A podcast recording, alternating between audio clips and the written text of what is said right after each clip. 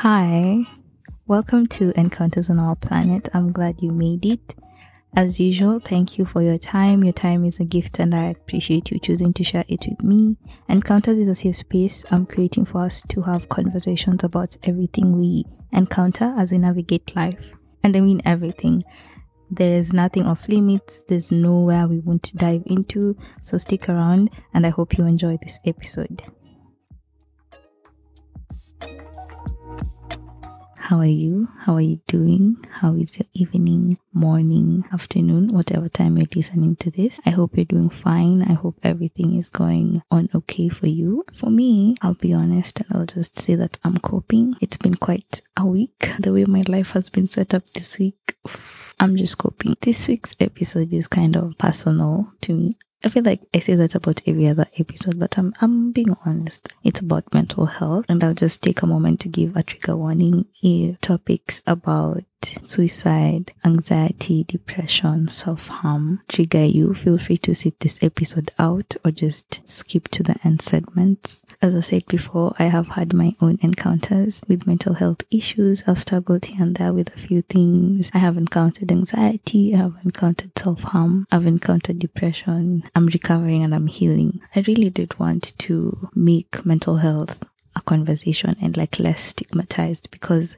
many times these things are mentioned and the room goes cold and silent or you say you have an issue then you're labeled as that. I've been labeled as a self-harm person by a few people before in my life and i'm grateful that the conversation of mental health is being had more nowadays and we're more keen about self-care and more keen about taking care of our minds and our inner state of being. I can't cover everything about mental health in one episode. I'm just gonna give an overview then we'll get into specific issues later on. We're just gonna take a moment just define mental health. I'll talk about a few disorders and why it's important to be educated about these things and how you can help other people around you who have these issues if you have none of these issues. A bit about mental health in Kenya. As usual, I started with a simple Google search. What is mental health? We have to take our time to define it. Many of these things, we actually learn them in medicine. It's not a facade. It's not an illusion. It's actually real. These things exist. That's why there's psychiatrists there's medications, there's um psychologists because these things are real. After my Google search, I compiled various definitions. I feel like I'm gonna create a Nikita dictionary because every time I Google all these things, I always combine them and come tell you guys. So I feel like at a point, no, not a Nikita dictionary, an encounters dictionary. Ooh.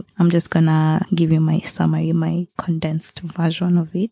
Mental health is a person's condition in regards to their psychological, emotional, and social well being. It influences and affects our cognition. Cognition is how we think, perceive, and feel. It influences our actions and our behaviors. It also determines how we relate to others, our interpersonal relationships, and how we handle stress. It is a state of mental well being. This state helps us to cope with stress, to relate well with others, help us to learn well. In one of the subjects we study, we were defining health. As we defined health, it's not merely the absence of diseases. So, similarly, mental health is not the absence of mental disorders, it is a state of mental well being. And in each person, mental health is experienced differently. Your mind, your emotions, and how you are socially with others. As I said in a previous episode, our quality of life is often measured by our interactions and our relationships with other people. Another key point is how we handle stress and the cares of life. That well being enables us to handle those moments because life is life. We will always face things. We have challenges thrown at us here and there. What is mental health awareness? It's different from mental health. So mental health awareness is simply a reminder that mental health is essential, that state of well-being is essential, and that those people living with mental health disorders are equally deserving of care, understanding, compassion. Mental health awareness just creates a pathway to help, to hope, to healing, and to recovery of people with mental issues or disorders. People who have these issues are not less than, they're not weak, you're not better than them. You can ask yourself, how is your mental health? Take a moment, pause. How is your mental health? Are you functioning effectively, productively in your activities, work, school, giving care, being there for people? Are you forming healthy relationships? Are you having and maintaining healthy relationships? And by relationships, I mean friendships, work relationships, relationships with your classmates, all those. And how is your your ability to cope with adversity or stress? And how is your ability to adapt to change? Ask yourself that. Okay, you know what? In fact, I'll wait.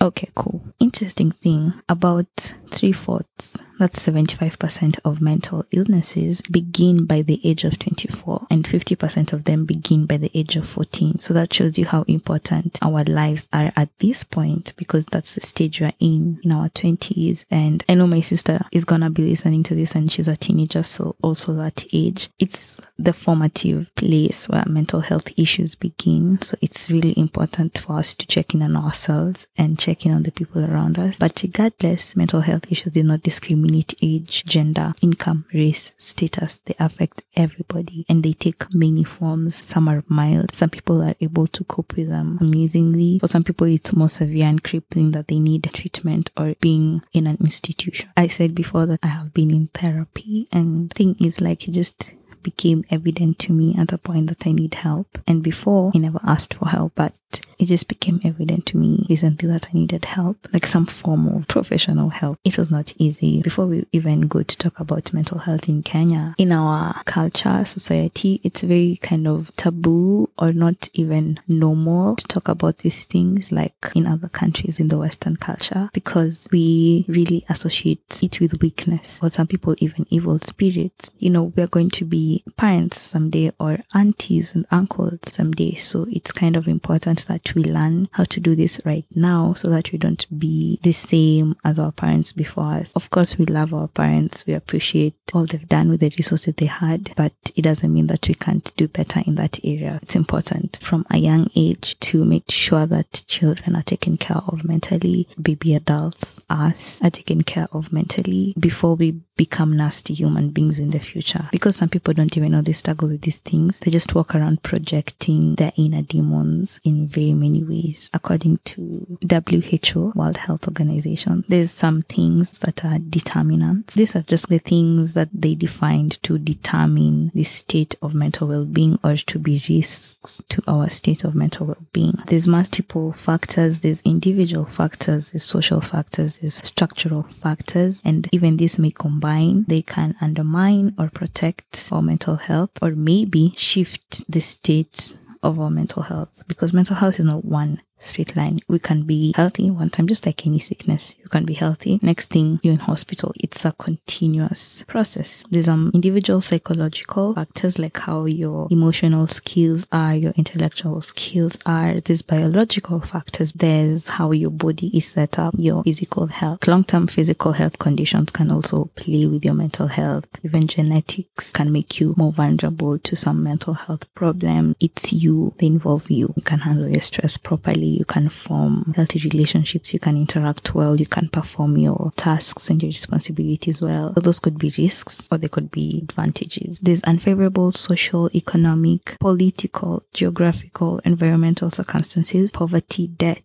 violence, inequality, and we even have environmental deprivation because it's like a given clear fact that nature can even help so much from something simple as lifting a bad mood or helping people with their mental health illness. And you know, the environment which you live in actually is a risk for your physical health and your mental health. Yeah, these social economic factors increase people's risk of experiencing mental health conditions and discrimination and stigma are big on that list. And I saw it so many times that so many issues come from this. These risks can also manifest in different stages of life, but most of them occur in childhood when you're developing. Harsh parenting, physical punishment, bullying, those things undermine a child's mental health. Trauma, abuse, neglect undermine us when we're kids. Thing with trauma sometimes that we undergo as kids is that many times it's unprocessed. I read somewhere that trauma doesn't show up as a memory, it shows up as a reaction. You'll have some unprocessed trauma in your life and it won't be a memory it's gonna be a reaction to something else that you encounter and it causes you to react a certain. Different topic anyways. Then there's things that protect us and boost our mental health and they strengthen our resilience. Um, they could be good emotional skills and attributes, positive social interactions, good quality of education, a decent workspace, living in a safe neighborhood, a cohesive community. It's the opposite of the risk factors. Both can be at different scales. They can coexist. You could even be living in those amazing environments, relationships, but still have mental health issues. There's things that even on a global level can increase the risk of mental health issues on a larger scale. Economic downturns, disease outbreaks like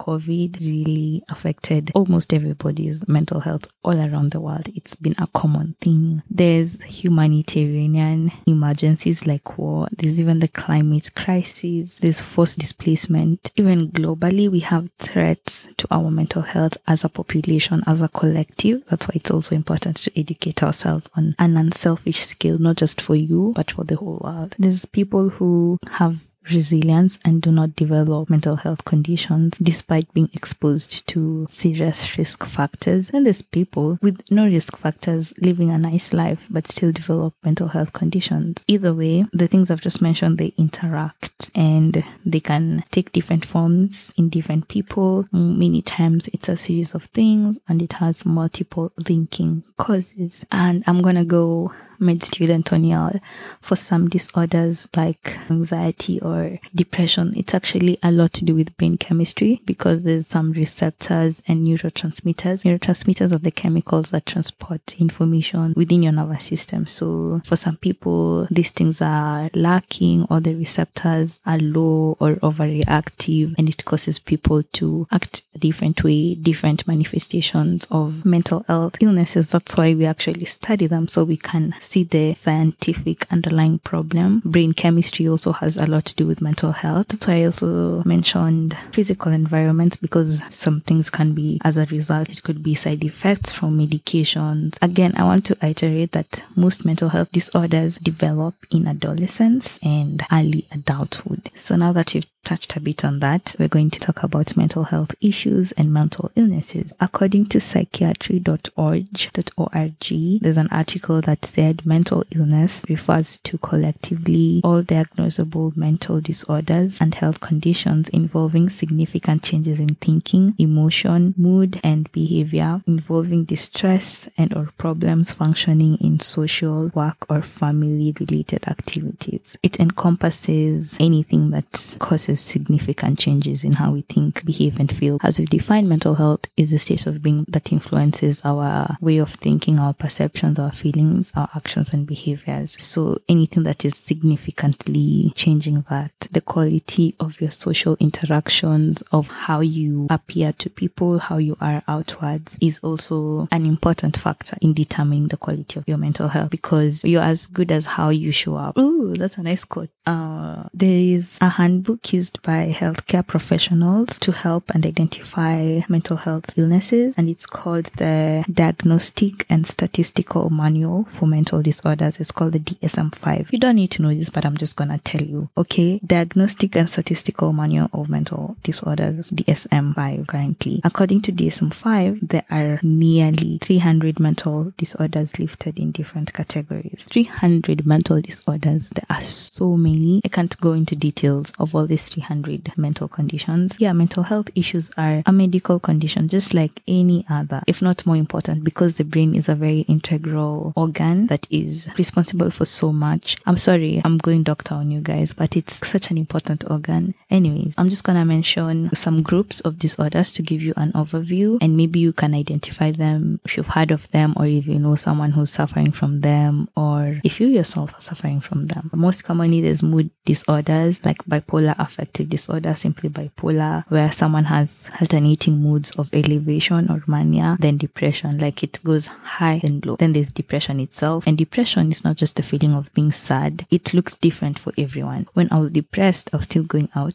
going to school, going to be with my friends. It looks different for everyone. And it doesn't mean that if someone is depressed, they just have to be crying in their bed. For some people, it looks like that. For some people, it looks like going out and doing the exact opposite. There's anxiety disorders. There's a difference between anxiety and anxiety disorders. Anxiety is just like being nervous about a situation. Anxiety only lasts as long as the situation that causes you to be nervous. If you're going for an interview, you can be anxious. If you're about to do an exam, you could be anxious. If your wife is about to deliver a baby, you could be anxious. Anxiety disorders last longer and they're triggered even by small things. Anxiety disorders include panic disorders, phobias, and even OCD. OCD is obsessive compulsive disorder. Obsessive is intrusive thoughts that you tend to obsess over. Compulsive means that these thoughts make you have compulsive actions, repetitive actions. Then we have personality disorders like borderline personality disorder, psychotic disorders like schizophrenia and psychosis. Schizophrenia is actually quite normal and people mistake it for a split personality, but it's a thought disorder. It alters your perception of reality many times, manifests as people having hallucinations, having delusions, and just an altered sense of reality. That's schizophrenia. You can learn more about shiz. Yeah, I'm calling it shiz because that's what I do. I shorten things. There's eating disorders, there's anorexia, there's bulimia, there's binge eating. There's also a difference between eating disorders and disordered eating. And that's why there's also experts in this area. There are trauma related disorders like PTSD, which is post traumatic stress disorder as a response to a traumatic event. Could be an accident, a car accident, assault, abuse, war and war related events, torture, natural disasters, global pandemics, all can cause PTSD. Substance abuse disorders and addiction disorders are also classified as mental illnesses. Addiction and tolerance have a lot to do with your mind. And then um, there's behavioral and emotional disorders in children. That is a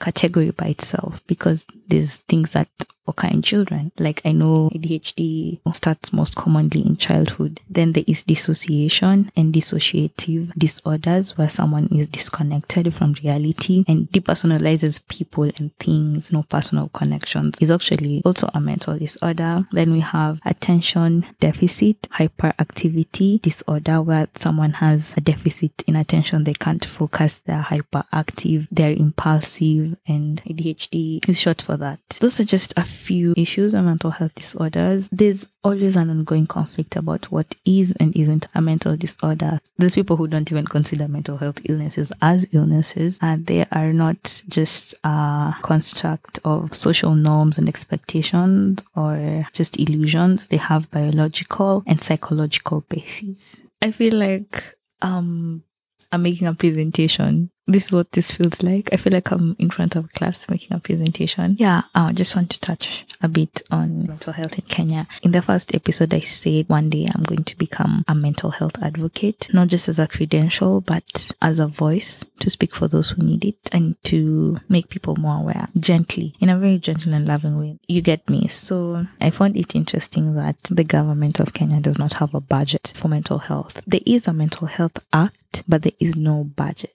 I'm not gonna go into the whole budget thing because I'm not into politics at all. A task force in 20, 2019, 2020 was formed by the Ministry of Health to investigate the mental health issue. So this task force for mental health actually suggested that mental health should be declared a national emergency of epidemic proportions. In an article by the government of Kenya, health.go.ke says that majority of Kenyans associate mental health and mental illness with negative narratives like evil, leading to low focus on the importance and benefits of mental health and well-being. That's what the report from this task force said. In Kenya, it is estimated that one in every 10 people suffer from a common mental disorder. The number increases to one in every four people among patients attending routine outpatient services. So there's one in 10 people suffering from a common mental disorder. And this number increases now the patients who are receiving outpatient services in hospital. In every four patients, one of them is experiencing a mental disorder. That's 25% of patients,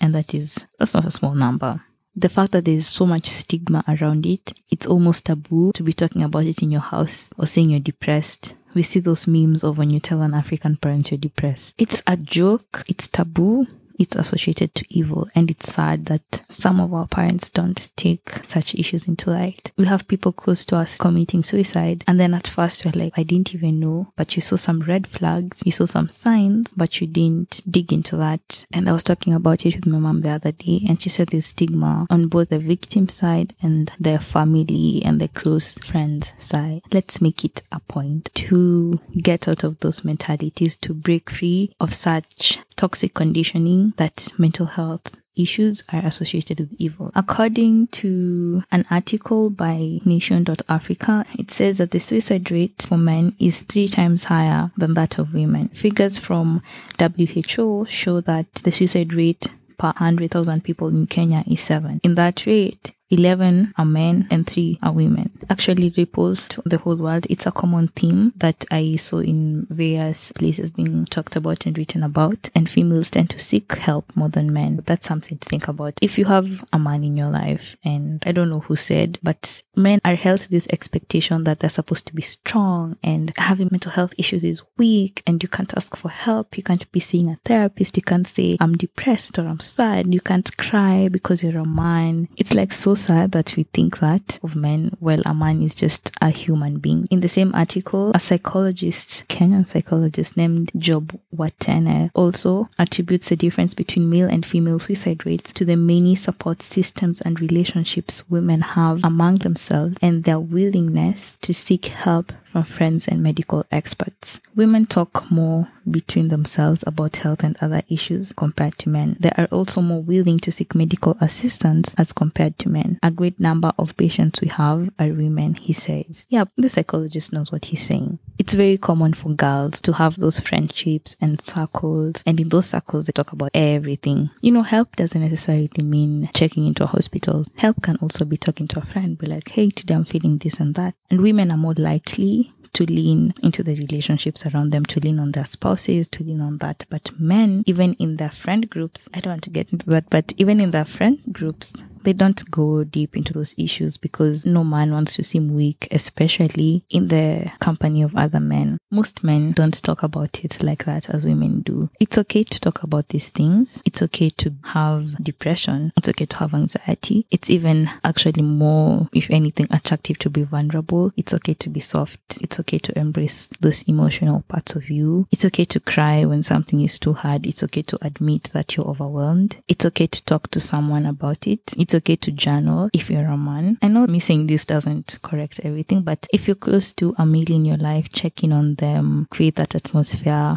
so that they can open up. And something that kind of broke my heart when I was reading is when men commit suicide, the methods that they use to commit suicide are much more dangerous and much more, let me say, lethal than women. When someone is reaching that point, it has more heaviness to it because of it, the way it's done. And that's just sad. In the same article by Nation Africa, the same psychologist, Mr. Watene, advises people to be self aware and to pay attention to sudden changes in thoughts and behaviors. He encourages people who suspect that they or someone they know have a mental illness to seek early treatment and to keep tabs on any changes in their general health to minimize any chances of relapse. Hmm. This Mr. Watene, he is speaking facts. That's why it's important to educate ourselves so you can pay attention to your own sudden changes in thoughts and behaviors. And if you see someone near you have such sudden changes, encourage them to seek early treatment. And if you really believe someone is in imminent danger, seek help. The person may not appreciate it, by the way. The person may not appreciate you saying that, hey, this person needs help. But in that moment, you have to care for them more than trying to maintain a good friendship and just allowing them to go down this drain. Have an intervention. Do something if you really think someone is going down a dangerous path. Just keep tabs on that change on your changes in general health because as you've said there's chances of relapse like with me anyways you can be okay and not okay the next day of course we know it but it really is real and it's not talked about, it's not addressed. And that's sad. No, that's heartbreaking. Yeah, moving on swiftly, we learn about diagnosis a lot in med school of different things. So it can be confusing when a problem with your mood and thinking crosses that line of being a mental health concern. It's normal to have sad moods. It's normal to have depressive moods. It's normal to be in an anxious state. And that's why it's important to know yourself and know what's normal, what's within a normal boundary for you and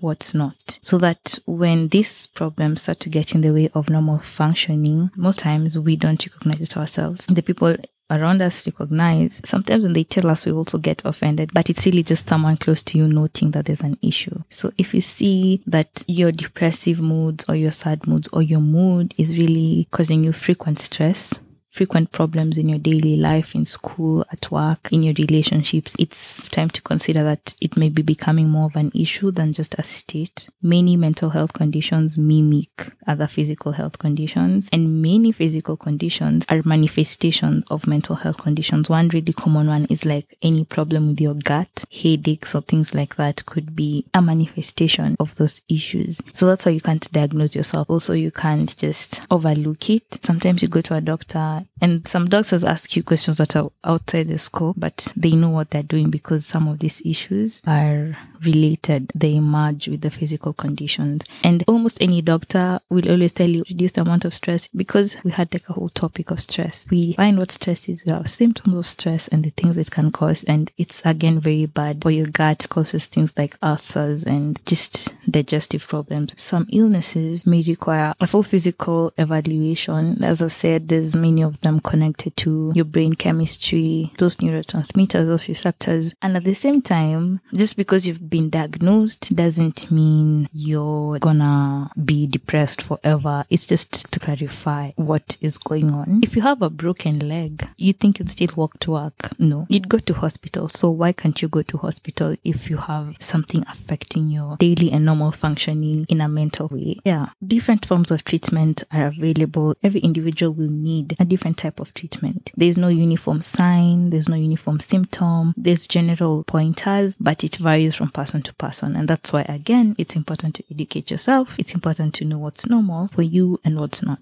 Like for me, I don't know if I've always had anxiety. I know that it really heightened when I came here. And if you know, you know, anxiety is like your mind running at a thousand kilometers per hour and having unreal, sometimes real fears. It looks different from person to person. Educate yourself, know yourself, observe the people around you, be keen on those changes. Before I talk about caring for a person with any mental health issue, we're going to talk about the treatment. So, treatment varies, and something as simple as seeing your primary care provider. Your primary care provider is just a doctor. When you walk into a hospital and the first person you go see, or just the person you first tell, my stomach is aching, that's a primary care provider, or it could just be going straight to a mental health professional. It's different for everyone. Some people are going to need psychotherapy, which is the talking therapy and the counseling. Some people need medication. Some people need a combination. Some people don't even need this. Self help is very useful. Support groups are very useful. Self help, it's you knowing that I have this problem and you going an extra mile and doing various things to fix it. Could be lifestyle changes like your nutrition, exercise, and movement also are important. And I'm not saying go to the gym and lift 100 kgs. Movement is simple as taking a walk every day. Could be going to the gym to just run on the treadmill. It's simple as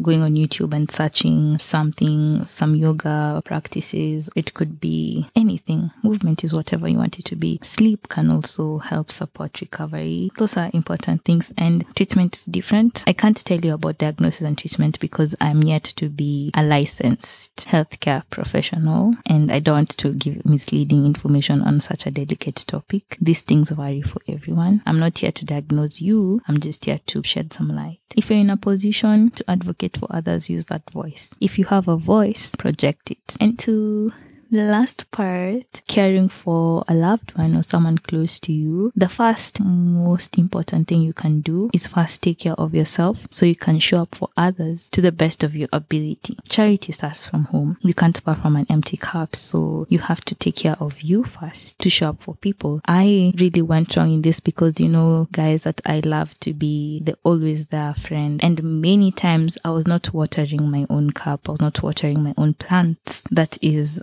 metaphorical. I was not watering myself, but I was busy showing up from others. So I just kept on taking more from myself. In planes, they always advise you in case of an emergency, what you do first, you wear your oxygen mask first before you help the person next to you. You can't help the person next to you if you don't have your own oxygen mask on because you're gonna die and you won't even be able to help anyone else. So wear your own oxygen mask first before you go help others. Second best thing you can do is educate yourself. I know it's like where would you go to find out about these things if they have nothing to do with you? But it's really important so that when you meet someone who already knows that they've been diagnosed with something it doesn't have to be weird. I have a friend who encountered someone with adhd and they didn't know what adhd is. They had to go educate themselves so they can know how to handle this situation. When someone tells you they're depressed or they're anxious, just be like, I don't know much about it, but I'm going to do my best to help you. Or take a mental note when you go home, just Google it, you know, look for something. There's so much advice online, there's so many resources for you to use to kind of understand a person's situation because, again, many times these things are not your own doing. It's not a switch. You can't turn on and off depression and anxiety and personality disorders or such things. They're there. So educate yourself so that when you meet someone with these issues, it doesn't have to be weird. Another thing is be kind if you notice changes in their behavior. Be kind and talk about it to them with kindness. Don't be rude. And as you talk to them, use open ended questions. Don't go giving them what you think is. Don't use statements, use questions. Be like, okay, so how do you feel? How is that affecting you? What have you done about it? What do you think is going to help you? Do you think you're going to get better? How do you need me to help you right now? Do you want to talk about it? Ask them to talk about it with someone else. I noticed a very egoic thing that many of us do is like, oh, you don't talk to me, that's fine. I'm gonna leave you alone. But if someone doesn't tell you, you get offended that this person didn't tell you first or didn't tell you two weeks ago. You have to understand that not everyone will be open to help. There's people who really think of how they're going to seem, what people will think about them. Will it show a weakness of their character? That stops so many people from openly seeking help. So we need to create an environment, offer encouragement, offer support, listen when they speak. Don't listen to respond. Don't listen to be fixing their issues. Just listen. That some people just want to be heard. And the best thing you can do is actually just try repeating their statements back to them. If someone says, I feel depressed because of this and this and this, I feel like I don't know what to do, just be like, okay, so you feel like you don't know what to do. That will make the person know that you're listening. And maybe if they see that you are listening, they can open up more to different forms of help. Understand that it's not always going to be okay, fine, cool. I'm noticing a change in this person. I'm to tell them and they're to be okay. They're to fix it. In an article by mentalhealth.org.uk, it says if it is a family member or close friend you are concerned about, they might not want to talk to you. Try not to take this personally. Talking to someone you love can be difficult as they might be worried that they are hurting you. It is more important to keep being open and honest and telling them that you care. It may also be helpful to give them information of organizations or people they can reach out to. Most often, it's not common or easy for people to seek help from your close friends or family members. That's why things like therapy or support groups are important. It's not about you, it's not a person wanting to hurt you or someone doesn't trust you or they don't want help from you. Sometimes it's much easier to get help from a stranger or in a support group of strangers or by themselves. So help is help. If you see that they don't open up to you, you can help them find a qualified professional, help them make an appointment with a therapist or a doctor. You can go with them, you can pick them up after That's also help. That's emotional support from someone they know. That's more than enough help, by the way. Don't diagnose them or make them second guess their feelings. Don't belittle their feelings. Don't ever belittle a pain that you've never felt. This is the person's pain. It's not the same as how you would react. So have compassion and grace for people's reactions. Let them share as much as they want to. Let them share as little as they want to. Even if it's just a sentence that they can share, even if it's saying, I'm not doing okay right now. And again, it's not about you or them not trusting you let them have the space to get comfortable talking to you. Don't go asking a thousand questions. It's very pressuring, by the way. Take your time, talk to them slowly. Don't diagnose someone if you're not a professional. I also can't diagnose anyone, even if I'm educating myself about all these things until the day I get a license. That is the day I can give qualified help. There's only so much you can do. There's only so much you can do. Understand that. As if they've received any kind of help, if they've tried anything, mention some changes they could make. Again, gently and with kindness and love some forms of self care can be a really helpful start. Some lifestyle changes can be a helpful start. Just suggest, don't make them feel obligated. If you really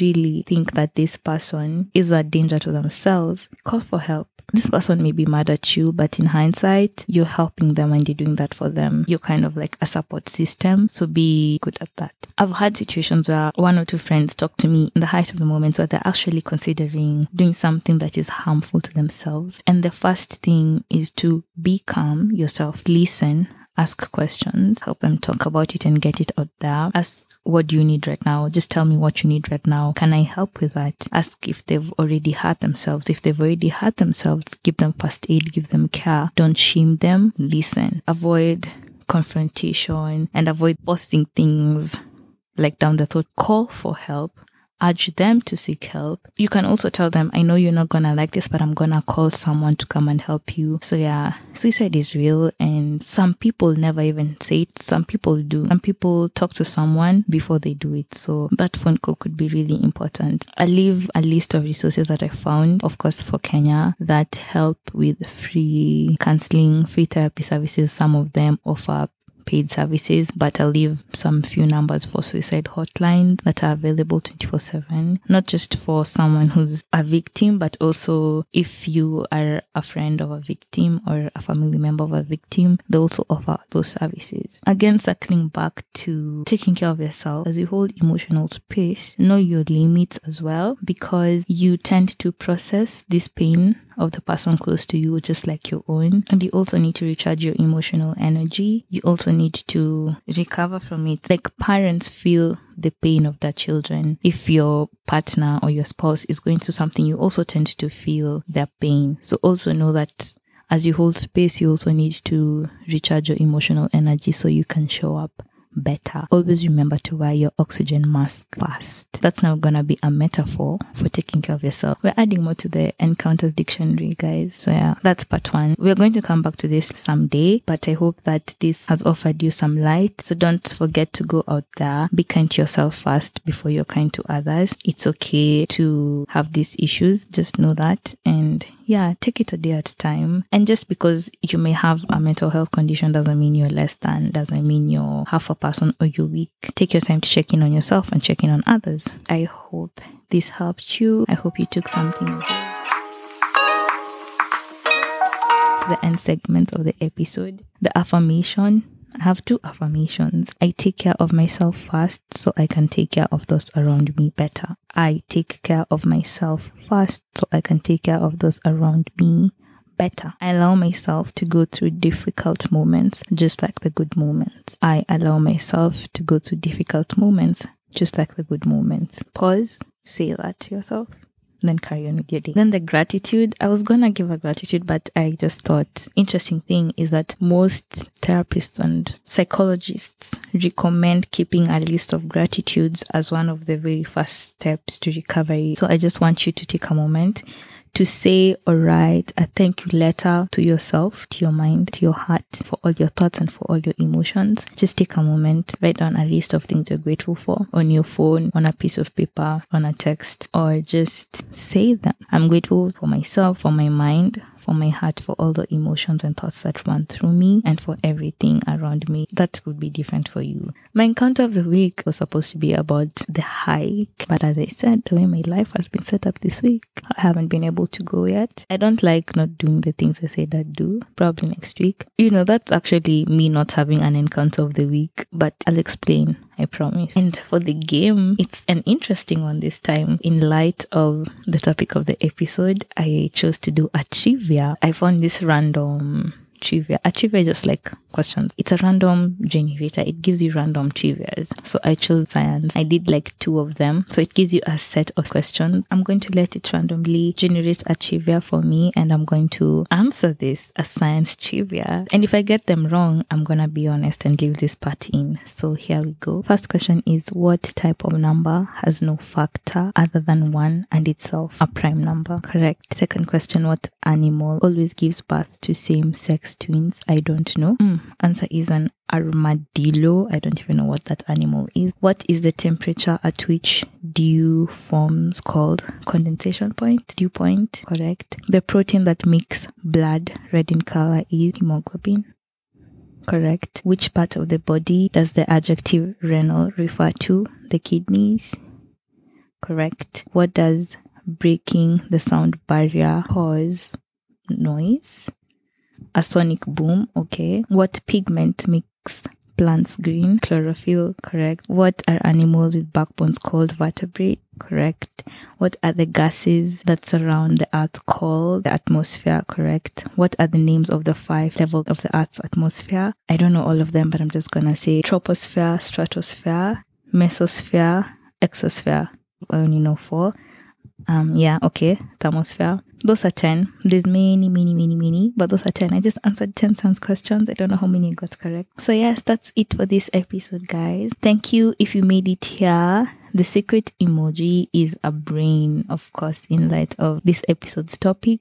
Send me a brain. Thank you, thank you, thank you to everyone who sends me the secret emoji. I appreciate it. It really, it like makes me feel like, wow, you really did listen and pay attention and you went the extra mile to send that emoji so I can know that you listened. Thank you so much. And that's it. Rewind if you need it. Listen to this again if you need it. Send it to someone who needs it. Practice something from this episode. Write that letter to yourself. Leave a rating, a review. If you want, if you really want, subscribe so you can know when new episodes are out and check out the Instagram page at Encounters Pod for more fun. Yeah, fun. Yes, okay. Talk to you next Tuesday.